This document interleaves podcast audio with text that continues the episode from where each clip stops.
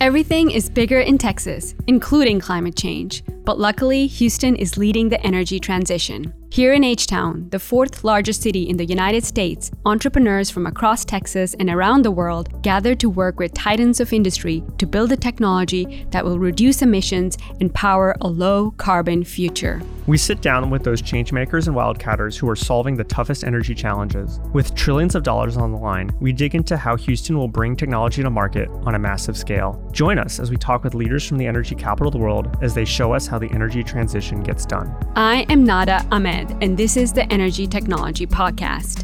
And I'm Jason Ethier. Let's jump in.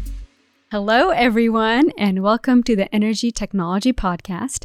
Today, we have with us today Manas Patak, and he is the CEO and co-founder of EarthEn. EarthEn is it provides thermomechanical energy storage based on supercritical CO2, operated in a closed loop to provide long duration energy storage in a low cost, safe, and with a small footprint. Welcome. Thank you. Thanks for having me. Yeah. So uh, I think uh, when we start this, we, we talk about storage, and and it's been a, a topic for the last um, few months of like how long is long duration. Um, and so if you could kind of clarify for us where Earth Earthen really lives in that cycle and, and why that's increasingly important. Yes, I mean, uh, for us, we can do from four to 100 hours, but long duration per DOE definition is 10 plus hours. Hmm.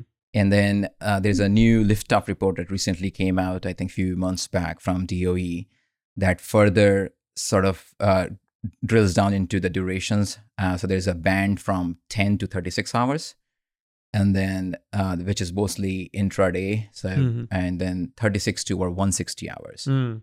So we being a flexible energy storage, we can provide anywhere from four to over you know 100 plus hours, which means oh, up to 160 hours. Mm. However, we're gonna go to market initially with eight to 10 hours of duration Mhm. because that's where we're seeing our customers are wanting uh, the most. Yeah. Um, and uh, you, you've, you've developed a solution that's thermomechanical, uses CO2. Uh, I'll I'll be honest. Uh, when I first read uh, your brief uh, a year and a half ago, I was thinking, is this uh, carbon capture and storage? It is not carbon capture and storage. This is a this is a mechanical solution that's really, in many ways, an evolution on top of compressed air capture. So, I, is that a fair a fair way to describe it? Yeah, so I mean, it's uh, thermomechanical using carbon dioxide in a closed loop. Yeah. You can think of this as compressed air, but CO2. Yep. but not just CO2, supercritical CO2, which, Mm. is, which is the best form of CO2 to use in order to provide a thermomechanical energy storage. Uh, in our, you know, when we do a thermomechanical combined hybrid, we get the efficiencies that cannot be achieved by uh, pure thermal solutions. Mm. Um, so our round trip efficiency, meaning electron in and electron out, is 78%, which is now vetted by a third party. Mm. Um, and that we can only achieve when we are thermomechanical. Yeah, and, and that that exceeds some battery technologies. Well, that exceeds many technologies. I think lithium ion batteries are hanging around um, 80% or so, so Mhm. close to lithium ion batteries. But uh, typical long duration energy storage solutions tend to be less efficient. Mm-hmm. Uh, you know, 60s is what they uh, uh, try to achieve for. So, us uh, beating the 75% mark is actually good uh, Yeah. for our value proposition. Yeah. And you said some technical things there, like so supercritical CO2. Remind me what that is. Yeah, so I mean, it's basically a form of CO2 when you push the CO2 to higher pressures and higher temperatures. In this case, it's around the critical temperature of CO2 is 32 degrees C, and I think the critical pressure is around 1100 psi. So when you push the CO2 phase Mhm. um, above these two points in temperature and pressures, you get what's called supercritical CO2, supercritical phase of matter. I mean, you can have solid, liquid, and gas. This is kind of like fourth phase. Uh, the best part of supercritical is it behaves like a liquid for certain things and like a gas for certain things. Mm, So it very beautifully we are able to leverage the thermodynamic properties of CO2 when it's in supercritical phase to our advantage and and be able to store energy uh, in a closed loop cycle Mm. because of that. I definitely misunderstood that. and and and I guess it, it requires a very um, conscious control of the system to maintain that phase. Yeah, I mean you Take a moment.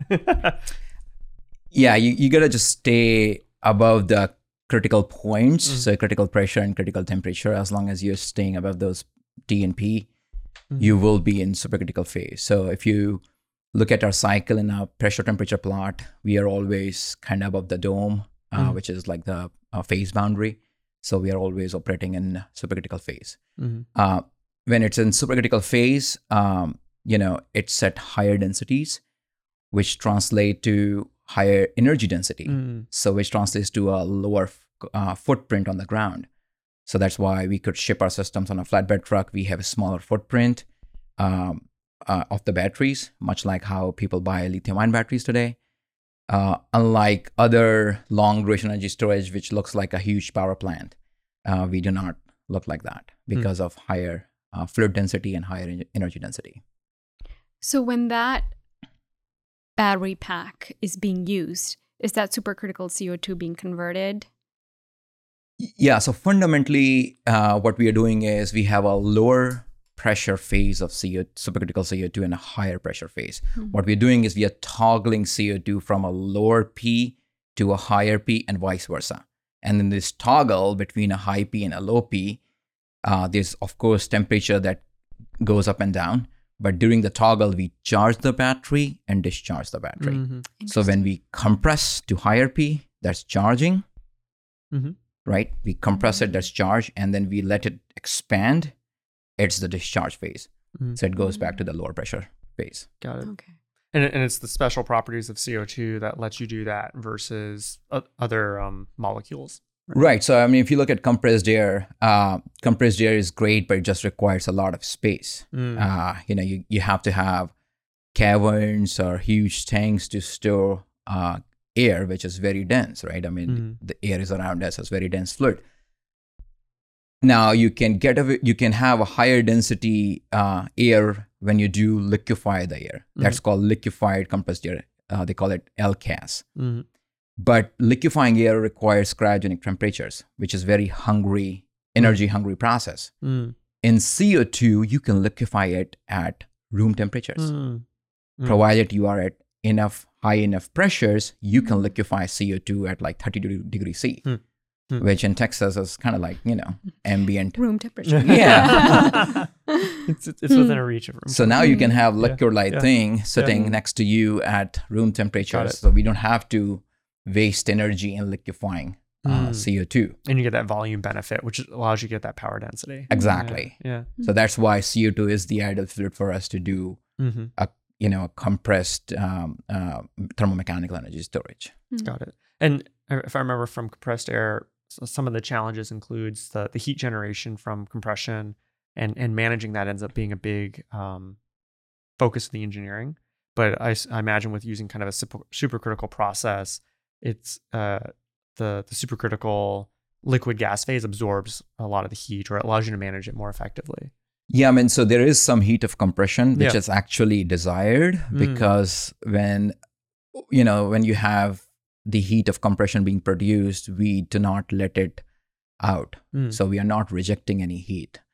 We're trying to have almost zero heat rejection. That's what allows us to have higher efficiency. Mhm. So any of the heat, any heat of the compression actually goes into our thermal energy storage systems. Mhm. So we have TES thermal energy storage that uh, stores heat, Mhm. and the heat of compression is stored in that. Got it. So it's it is there, but it does not uh, uh, affect us. In fact, it helps us because it's a, in a closed loop cycle. If you're storing the heat and re- you know bringing it back into discharge phase, uh, all in all, you don't hit your efficiencies as much. Mm.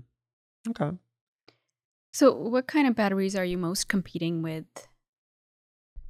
So, you know, we of course compete with lithium ion batteries because of the problems that they have, such as they can't do long durations. Because, uh, you know, if you want to go long duration within it, the lithium ion batteries, you have to stack many of those systems, which is uneconomical Mhm. and longer durations. Mhm. Uh, in our systems, we have power and energy decoupled from each other, which means for a specific megawatt, you can increase the duration by just filling more CO2 in.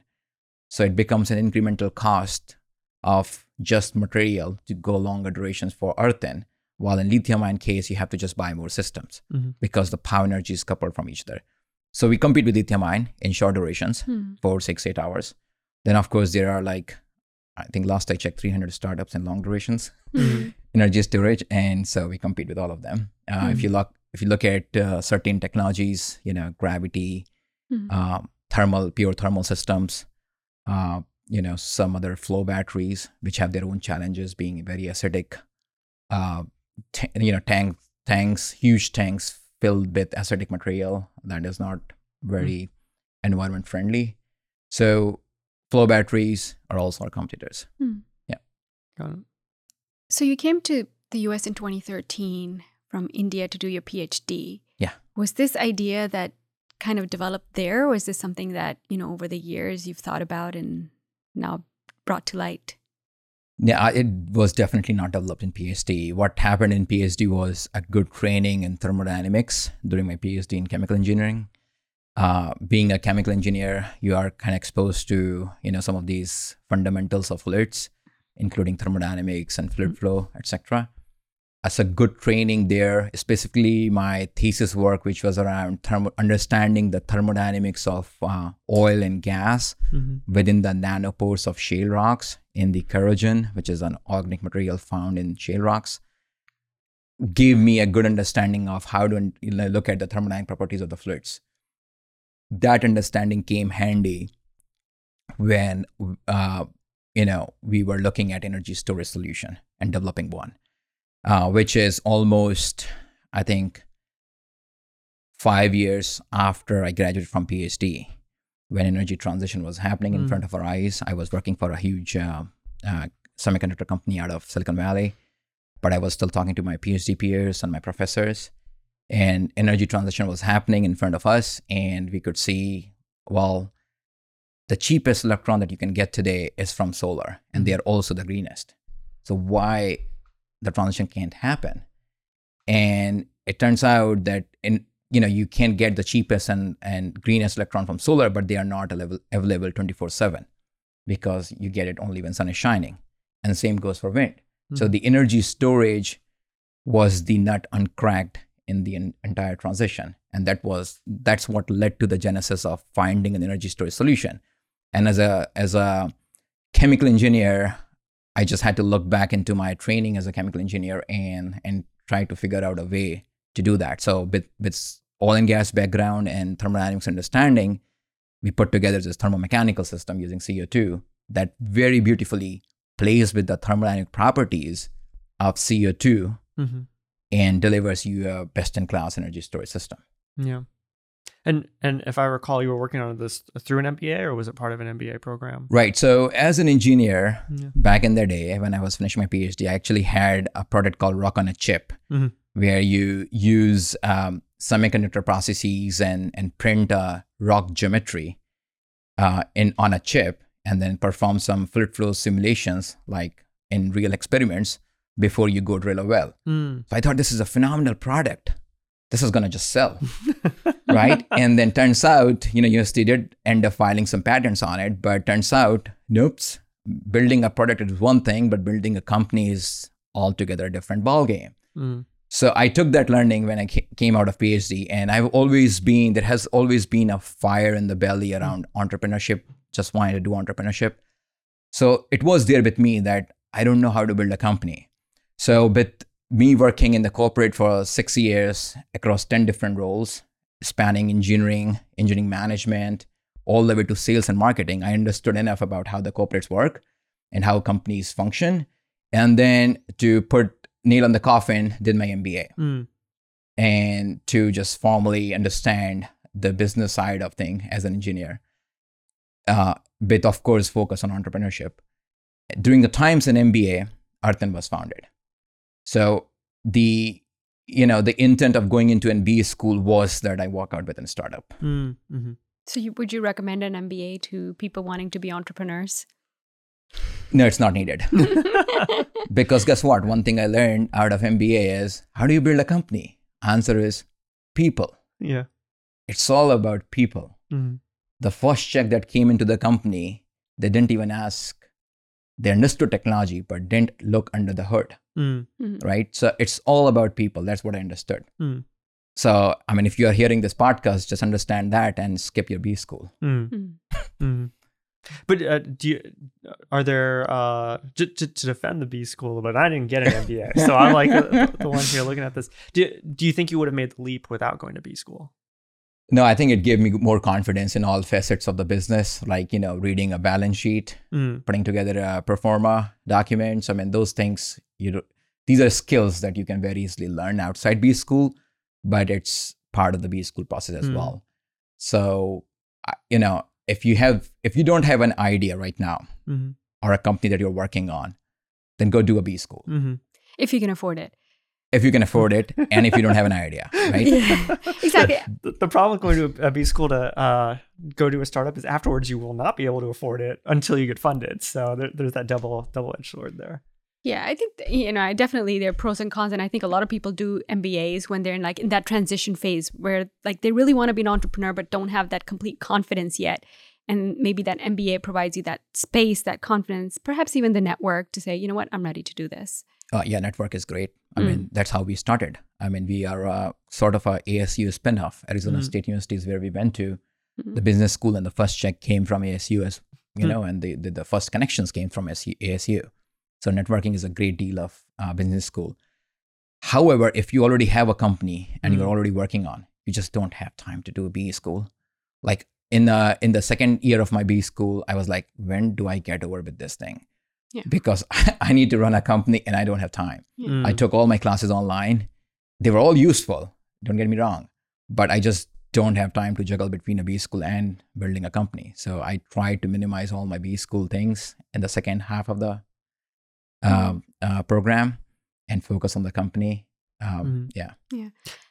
Yeah, no, I was just staying on that topic. Um, I think I, I there there've been news recently that universities across the board are losing people. Like people don't want to go Mhm. get an education, and I think a lot of it is because these days, like you said, you can learn all these things online. There are lots of courses you can take on how to read a balance sheet.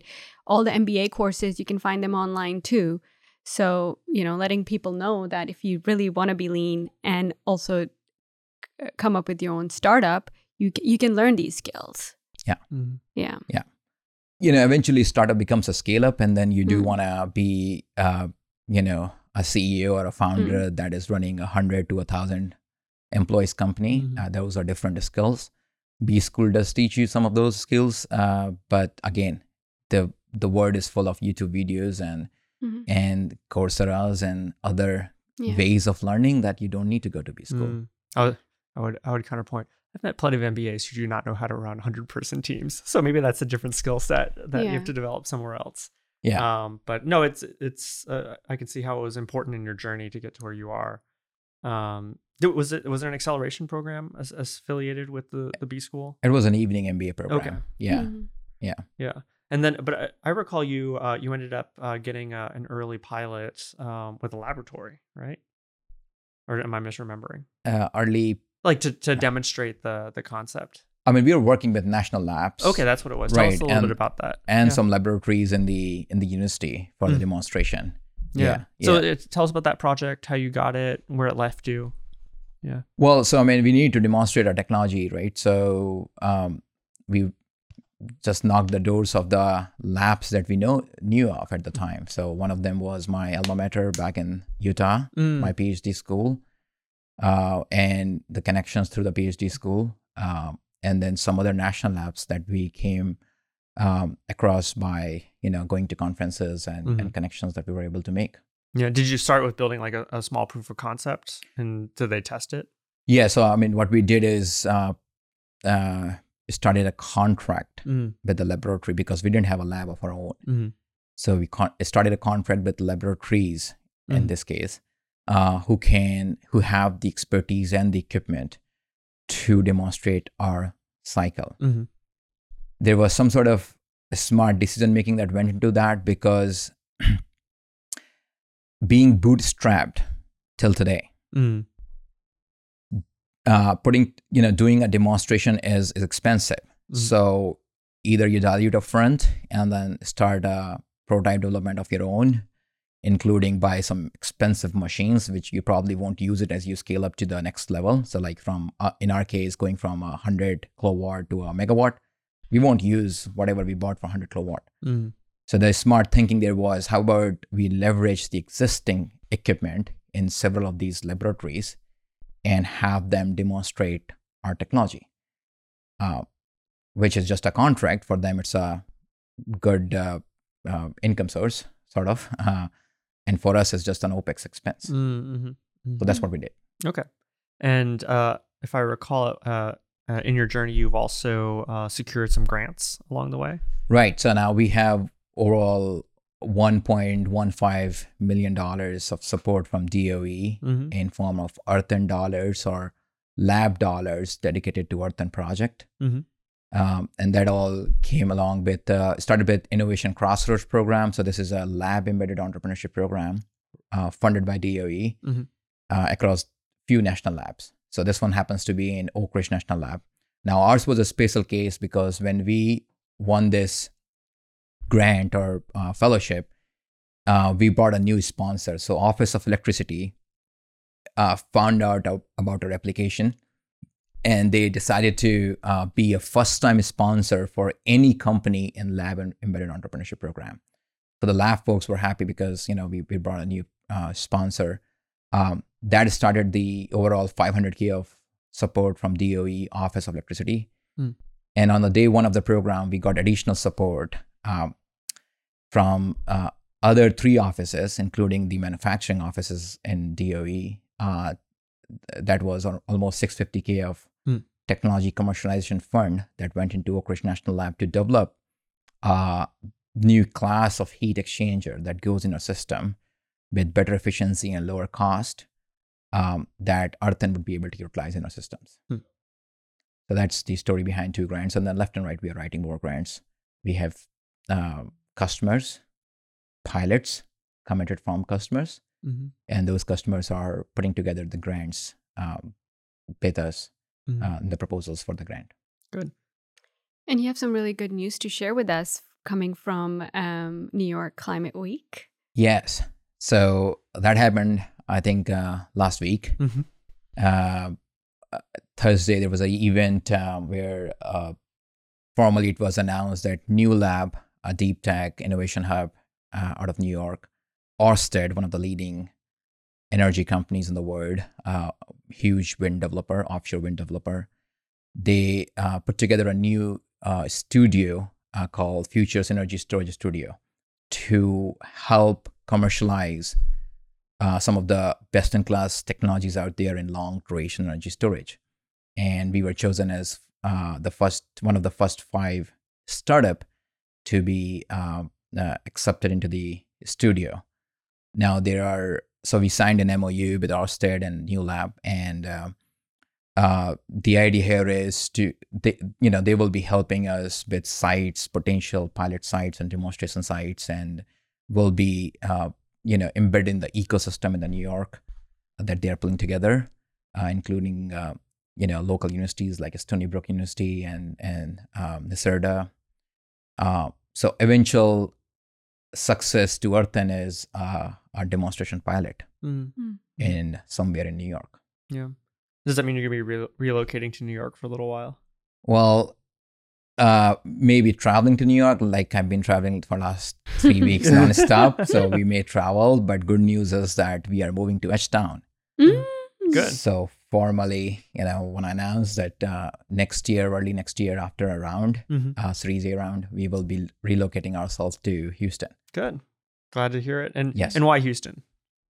Uh, Uh, uh, besides the obvious. We, we, we know why, but let's hear you say it. Yeah, because this town is bubbling Mhm. with clean energy entrepreneurship right Mhm. now.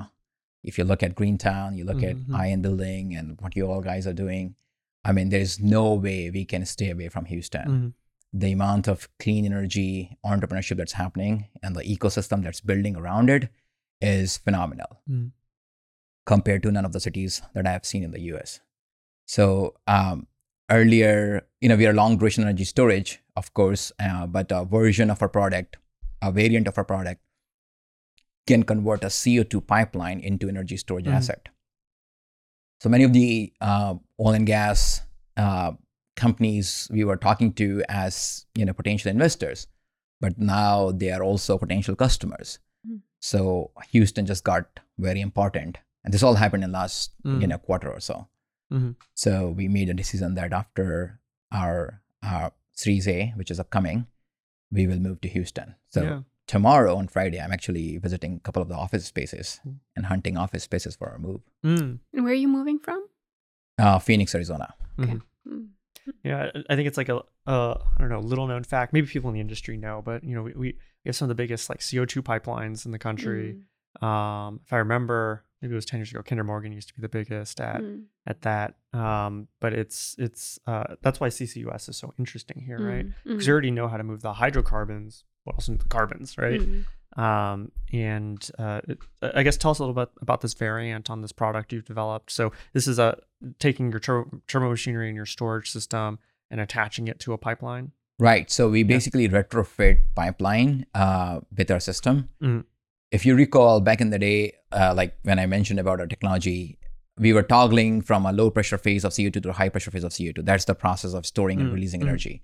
The low pressure side can be swept by a pipeline Mm. because the pressure and temperatures that a low pressure tank has mimics the pressure and temperatures and the phase of CO2 in the pipelines Mm. which means now we can use and leverage a CO2 pipeline and compress just in time when we are discharging our battery hmm uh, and release power. Mm. So, intercepting 100 feet of pipeline and the entire mass flow rate of the CO2 in the pipeline gives you 20 megawatt of power, Yeah. which Oh, is wow. which is phenomenal. Mm. So, so uh, just a tangent question because I'm, I'm less familiar. So obviously we have like oil storage and we have gas storage. Is there CO2 storage that exists that you could tap into? Right. So what's happening now? There's not. I mean, more and more you are seeing these days as a CCUS hub. Yeah. and many of these hubs coming up with funding from uh, DOE and Mm. elsewhere, which means now you have some sort of point capture or DAC, direct air Mm. capture of CO2, and then eventual sequestration of CO2, Mm. which oil and gas is very good at, right? Because we Mm. know how to drill. Mm. Uh, yeah. uh, between the DAC or the point Mm. source and the eventual destination, which could be Mm. enhanced oil recovery or sequestration, there's always a CO2 transport Got it. that happens in pipelines. And that's why you have a network of pipeline already existing and more and more coming yeah. with the DAC, with the CCUS hubs Mhm. coming in the US. Got it. Uh, those pipelines can actually, with earthen, can be converted into an energy storage asset, Got it. which means now you can have your DAC be powered by solar and wind. And at the same time, when the sun is not shining and wind is not blowing, use the pipeline converted into LDAS, Mm. energy storage, Mm. power those DAC operations um, uh, when the Hmm. sun and wind are not active. Got it. So But- you have clean energy powering your DAC. Yeah. Very interesting. Um, and I, I don't know if we we delved into it, but you have a question? No, I was just wondering, like, have you tested that yet, or is that still like on a concept? Right. So our our cycle demonstration is happening right now. We have some Hmm. data already. Hmm. Uh, the cycle does not change Hmm. whether you replace Mm-hmm. tank when you swap tank with a pipeline Mm. on a pressure temperature plot.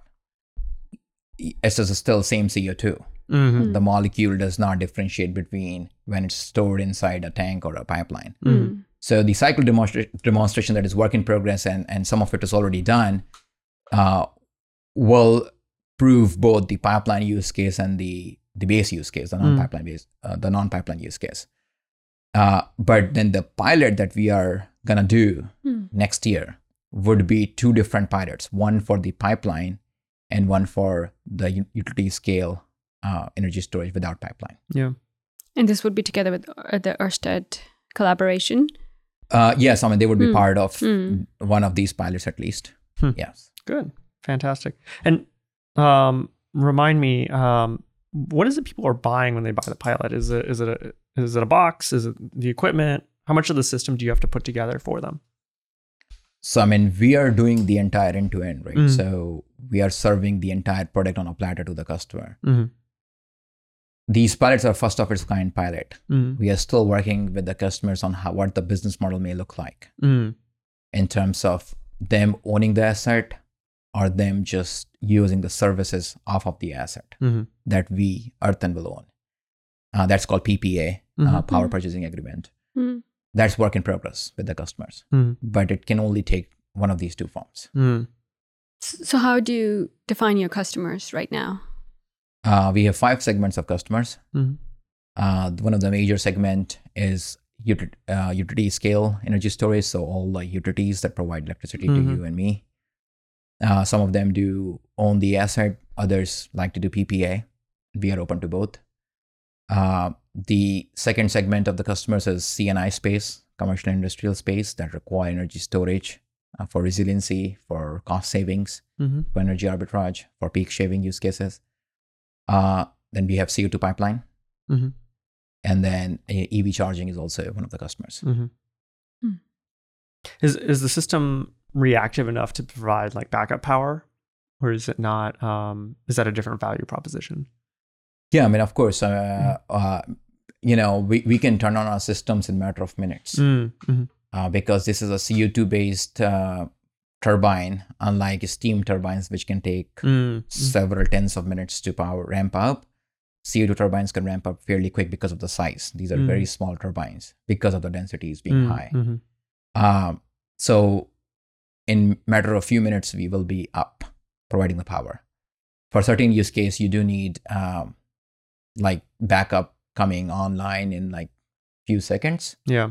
and that would be, you know, that would potentially continue to be the UPS battery, UPS uh, for data centers, and if there are some other use cases, um, it will continue to be lithium ion Yeah. UPS No, I remember. storage. I think it was like for hospitals and things like that. They needed like a six cent, a six second startup, Mhm. um, and then you know then they would hand off to something that was longer storage because you don't want to necessarily run your your diesel recip for hours and hours if you don't have to. Um, but I'm not sure the I don't know if the state of the art allowed for that kind of Hmm. handover. I remember it was something that that was being talked a lot uh, about five or six years ago. Yeah, so that handoff typically does happen, and then that's handoff is where we come in. Yeah. Yeah. So just curious. So suppose um, you're charging your, you, you call it a tank or a battery pack. What do you call it? You just call it like you know CO2 battery. C- Mm. CO2 battery. So you're charging your battery um, using solar, and then when you have to discharge it, does it have does it have to happen right away? Because does it lose keep on start losing energy once it stops charging? Do you have to use it right away, or can you just like store it and use it later? No, no, you can store it and use it later. There would be some leakage of heat from the thermal side, Yeah. and we modeled it out to be three percent over seventy-two hours. Mm, that's Uh, not bad. Like yeah. what's what's a lithium ion battery by comparison over that same time? Yeah, they lose char- uh, they lose their state of the charge as well. I don't know off the Mm. top Yeah. of my head what the number is, Yeah. but yeah, you can't sit on them for long. Yeah. And what kind of uses are you envisioning For our systems, for the battery? Yeah, like would it be? You know, you mentioned EV. Um, what do you think would be the first adopters? I mean, so first adopters, because of the because of the sign off that we need from utilities, would need to be a utility. Mm. Even Okay. though the la- it probably would be the last check that come into uh, in our in our company would be from utilities because of their sales cycles being too long. However, we do need their sign off on our technology by demonstration and pilot with them first. Mm. Got it. So utilities would be the first um, uh, sort of company we will go and do pilot. However, the first market that we will go into would probably be sort of demand charge use case and EV Mm. battery Yeah. and fleet chargings. Yeah. And some of the C&I space. Oh, so, so this would be like supporting, so they don't have to install as much infrastructure um, at the charging facility itself, right? Right. So um, basically, demand charge. Uh, you know, if you have all of your EV chargers being hooked to car at one point, that you are now using the peak power, Mm. and that peak power is what you will pay for for rest of your month or even more than month. And, and that's more of a California phenomenon, or is that something that happens here in, in Texas? I'm not sure about the Texas, but several states have this demand Okay. charge, and so you want to reduce like EV charging on fleet owners for the EV chargers want to reduce their demand charge. Mm. So, for example, they would have six cars be charged directly from the grid, but then the the rest six, if they Mhm. happen to come at the same time, can be charged from the stored energy. Got it. Hmm. Got it. Yeah. Would the scale be different for like utilities versus like EV, or are you thinking The the skills same? would be different. Yeah. Yes. Mm. Hmm. So all these utilities uh, are all 10 megawatt and up, 50 megawatt. Mm. um, the EV space and the C&I space is all about one to five megawatt. Mm. and even smaller. But as a turbo machinery, we don't want to go small, so we start with one. Yeah. No, I, uh, it's you know with all these rapid charging where everyone wants to charge in 10 minutes it's like you forget how much power is actually needed to do that Mm. um and it's actually not good for your battery. well, well I, I think is that's what they're yeah. trying to solve right Yeah. is to make it so it doesn't Yeah. burn out the battery but Yeah. um uh uh, it, it really just puts a strain on the like the, the the grid infrastructure and that peak charge especially if you have everyone pull in at the same time Right. right yeah And yeah, and then the back end, so uh, you know, behind the meter Mhm. and in front of the meter, there are use cases in EV charging both, right? Mhm. So um, for utilities, they want to make sure that if all the EVs are hooked up at the same time, there is still a balance in the consumption and the generation because grid needs to be balanced at all times, yeah right? So for for them, it's more about making sure that they have that capacity to um, sustain Mm. so many EVs coming online. Yeah, yeah. Hmm. Um, I want to just shift a little bit and talk about your your fundraising journey. So it seems like um, we talked about grants and, and grant programs you pulled in. Um, have you been bootstrapped the entire time through yes. today? So Yeah. prize money, a lot of competitions that we won. Mm-hmm. Like pretty much most competitions we go to, we end up winning. Yeah. Uh, so that uh, helped us stay afloat. Uh, a pre-seed round with fam- friends and family Mhm. uh, that helped us, and then every credit credit card that you can think of um, has been used Mhm. in EarthEn. yep. Um, business line of credit Mm-hmm. has been used in EarthEn. Hmm. Uh, that all on top of uh, the DOE money Mm-hmm. and some of the. We also won the Cal Seed Award. Mm. What what is that? Cal Seed is a is basically for people uh, with you know use case in California Mhm. and uh, belonging to California. CEC California Energy Commission has this program called Cal Seed, Mm. California Seed Money, basically. Okay. Uh, so we won that as well recently. It Mm. was announced a few weeks back. So all these non-dilutive grants and other means of um, non-dilutive financing, such as credit cards and Mm. friends and family, keeps us uh, kept us afloat. Uh, the time has come Yeah. when we need to raise. What just happened is over last two quarters or so is that now we have pilots Mm. and we need to deliver on these pilots. Yeah. So this is our first raise Mm-hmm. but because of this the sum of the money is a uh, little on the high end um, 30 million dollars or so it does not qualify as a seed round so it's, we're going to call it series a Yep. Mm. Yep. and i just in my mind we call it first raise and people may want to call it series a Yeah. No, I, I think it's Hmm. it's very realistic. Like this is what it takes to build something like this is thirty million dollars, and you've done a lot with not raising capital. So Hmm. I, I was very impressed, kind of seeing you again um, ahead of the the Rice Energy uh, uh, Venture Forum, and I think I met Karthik uh, over there as well. Um, you guys made so much progress, and, and I'm amazed um, how scrappy the team is. Um, and uh, it's uh, it's been you've been very efficient with the capital, um, and, and I I hope uh, investors who see you know what you're doing with it, it's you know it's very purposeful, um, and uh, in, in some ways, if you want to go fast, thirty million dollars is not enough, right? Especially if you think about all the capacity we have to bring on. Um, but uh, you got to do one step at a time. So Hmm. you got to get those pilots out before you can go off and, and really start deploying product, right? yeah because a series b will entail manufacturing Yeah. and will entail building a big factory Yeah. somewhere in texas or somewhere else uh, so that would be a big series b round Yeah. the series a purpose is delivering on the pilots um, growing the team Mm. and the the other one third will go towards r&d Mm. Uh, we will be continuing on r&d to reduce the cost of our systems and increase the efficiencies of our system Yeah. to meet the doe cost targets and be market competitive at all times as we go from now until 2030 Yeah. and beyond Yeah. In MBA school, do they call that uh, value engineering? Is I that- think so. no, I, I, I- in- in, in the uh, like defense in- industry, it would always call it like we got to get value out of it.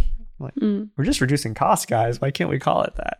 But Yeah. yeah i just call this cost cost, Cost reduction, reduction. r&d yeah, Mm. yeah, um, yeah i mean being uh, bootstrapped uh, had its own pros and cons i Yeah. think uh, sometimes we had to figure out for every travel how do Mm. we get funds for this hmm at the same time it did allow us to stay lean and taught us how to stay lean hmm which is going to come handy because we uh, at EarthEn we exit by IPO. Mm-hmm. That's a long haul, Yeah. and we we will have to continue lean all the way through that. Yeah. Mm. Yeah. Yeah. The best practices that we have now learned will help us. Yeah. And, and when you look at to the Series B, um, when do you think you'll be able to bring a product to market um, in kind of like an uh, alpha beta configuration? Yeah, so the these first of its kind demonstration that we are uh, right now doing the pre-feed, so Mm. pre front end engineering design, and then we'll kick off formally the feed studies and the construction next year. Mm-hmm. These will deliver first of its kind demonstration of our project product, and and that would be at TRL uh, all the way seven or 8 Mhm. So then the next thing in the Series B would be basically building the assembly Mm-hmm. facility um, and the manufacturing facility to deliver on the contracts that we will have Mm-hmm. from the customers. Mhm. So Series B will allow us to deliver at scale Mm-hmm. to the contracts that we will gather by then. Yeah. So when you say you know first commercial product in the market, we are looking at 2026 Mm-hmm. and seven range. Yeah. Yeah. Not not that far away. in No, the scheme of it's not things. bad actually. Yeah. And a, and a lot of that's because the the turbo machinery technology is pretty mature and and all the components, if I remember. They are, Yeah. but supercritical CO2 is is a different beast Mm. altogether. So steam turbines and other turbines are very mature. However, the expertise lie Mm-hmm. uh, within these companies and the OEMs uh, to deliver supercritical CO2 turbo machinery as well. Mm. Uh, so we are working with tier one OEMs who, you know, have the expertise to deliver these systems, um, supercritical CO2 systems for us. Cool. Good. Um. Yeah, no, I think um, uh, I, again to like piggyback on what uh, Jason was saying. Um, I think it's a great your EarthEn is a great role model for other companies also in in the same journey and thinking versus you know VC investment versus bootstrapping and that you can do it, especially when it's for com- for something that you're building that's so capital intensive. mhm. Um, but at the same time, knowing that there are lots of grants available, there are lots of labs that you could use, and and really have that lean Mhm. mentality. Yeah, so no, I do agree. congratulations on that. Mm. You know it was at one Mm. point it was a chicken and the egg problem that okay we want to we have to build something and then the investment will come but then how do we build because it's so capital intensive Mm. but then you know the climate change is going to take uh, everyone's help Mm. And when you ask for help people people are there to help Yeah. right so we what we came across is we leverage partnerships Mm.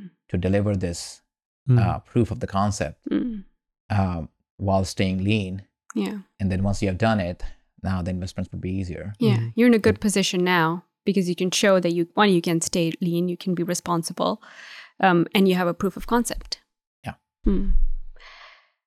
Yeah. So, do you have a personal climate impact story to share with us?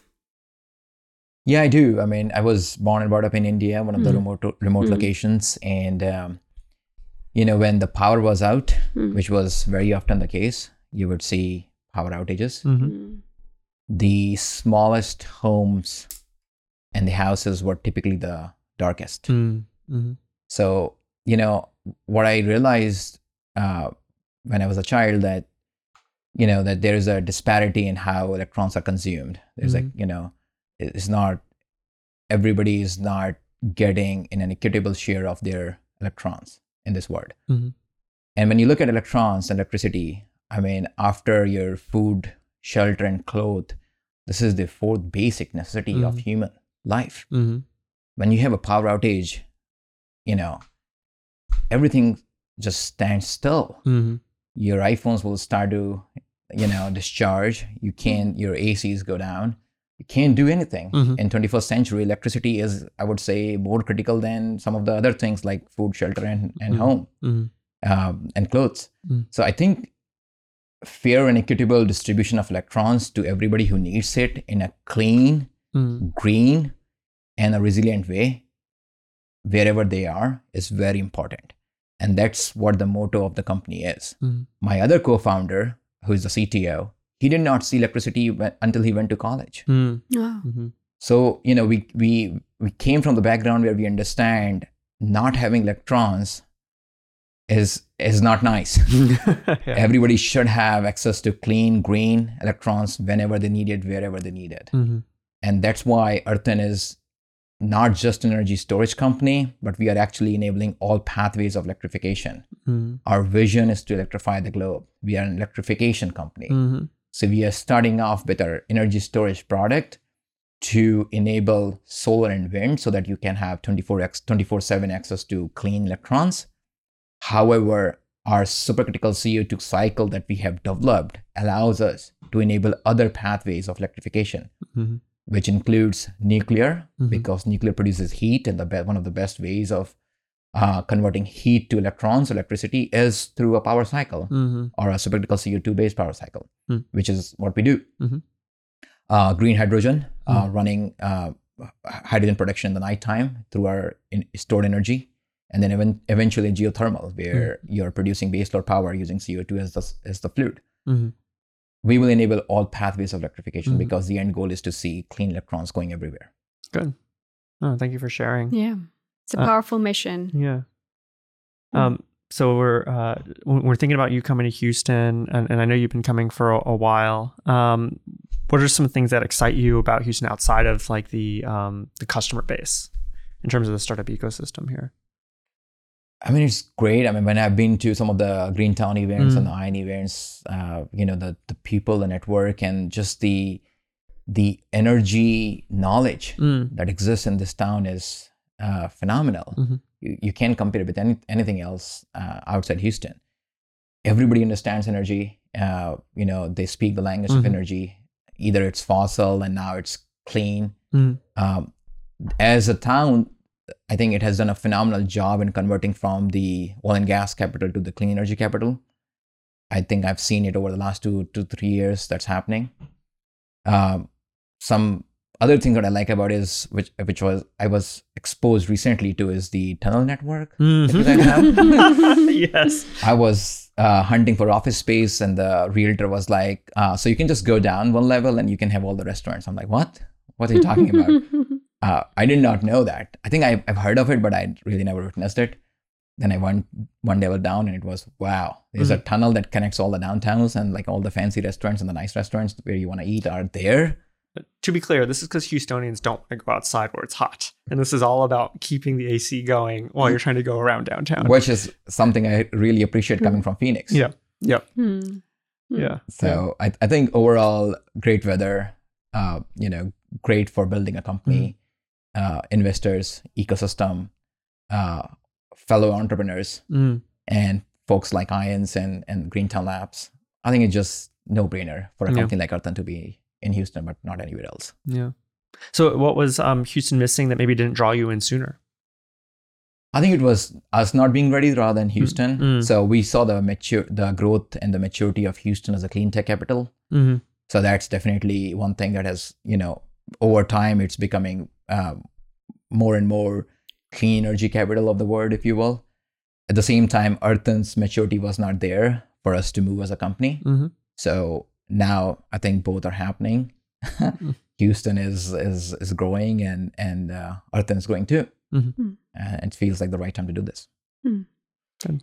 Yeah, we like to hear that. Yep. And we want more talent and more startups to come to Houston. So I'm glad you're, you're going to be here in town now. Right. And uh, truth be told, Rice Alliance uh, did a phenomenal job in Mm. exposing us to the Houston ecosystem because we've been coming to Houston for almost every Rice Alliance events. Mm. You know, we, Mm. we, we were announced uh, two times in a row, most promising companies in their venture day. Um, and when we come to Rice Alliance, you know, we talk to the investors and all the ecosystem players in the networking event. So good job there for Yeah. the Rice Alliance. I want to call out that. Um, but now we are convinced, more than convinced, to be here. Good. No, that Rice Alliance runs the, some of the best events for like the investor networking. I'm always impressed how how um how uh how well put together it is and uh, without a hitch. At least it seems to us from the outside. Yeah, and all Yeah. started with us being part of uh, when I was in B school, part of the Rice Alliance uh, business school competition, Yeah. Mhm. B plan competition, Yep. which is one of the good ones. yeah, Mm, the best, the biggest ones. Yeah. Yep. Hmm. And then and then finally we were part of their clean tech accelerator, Mm. so it kind of came in full circle. Yeah. Yeah. Hmm. No, they've, they've been doing a good job really anchoring the, the ecosystem here in Houston. So Good. Yeah. What is the one thing our audience could do to support you on your goals? Um, I think I'm just people. I want to talk to more Mm. people, uh, Mm. get to know more people in Houston. We are coming here, so please, Mm. um, you know, we'll reach out, and if you see us, uh, talk to us. We'll talk to you. You haven't found office space yet, have you? Uh, no, H- No. HETI, HETI, they are helping us find Good. one. So Mm. we, there's a meeting tomorrow as well. Yeah. But uh, we'll be here soon. Mm. Talking to people, making more connections. Um, you know, making more connections in the ecosystem, investors, customers, especially the pipeline customers. Mm, Uh, there's a very new segment for us. mhm. That's all something we, we we look forward to. And how can they reach out?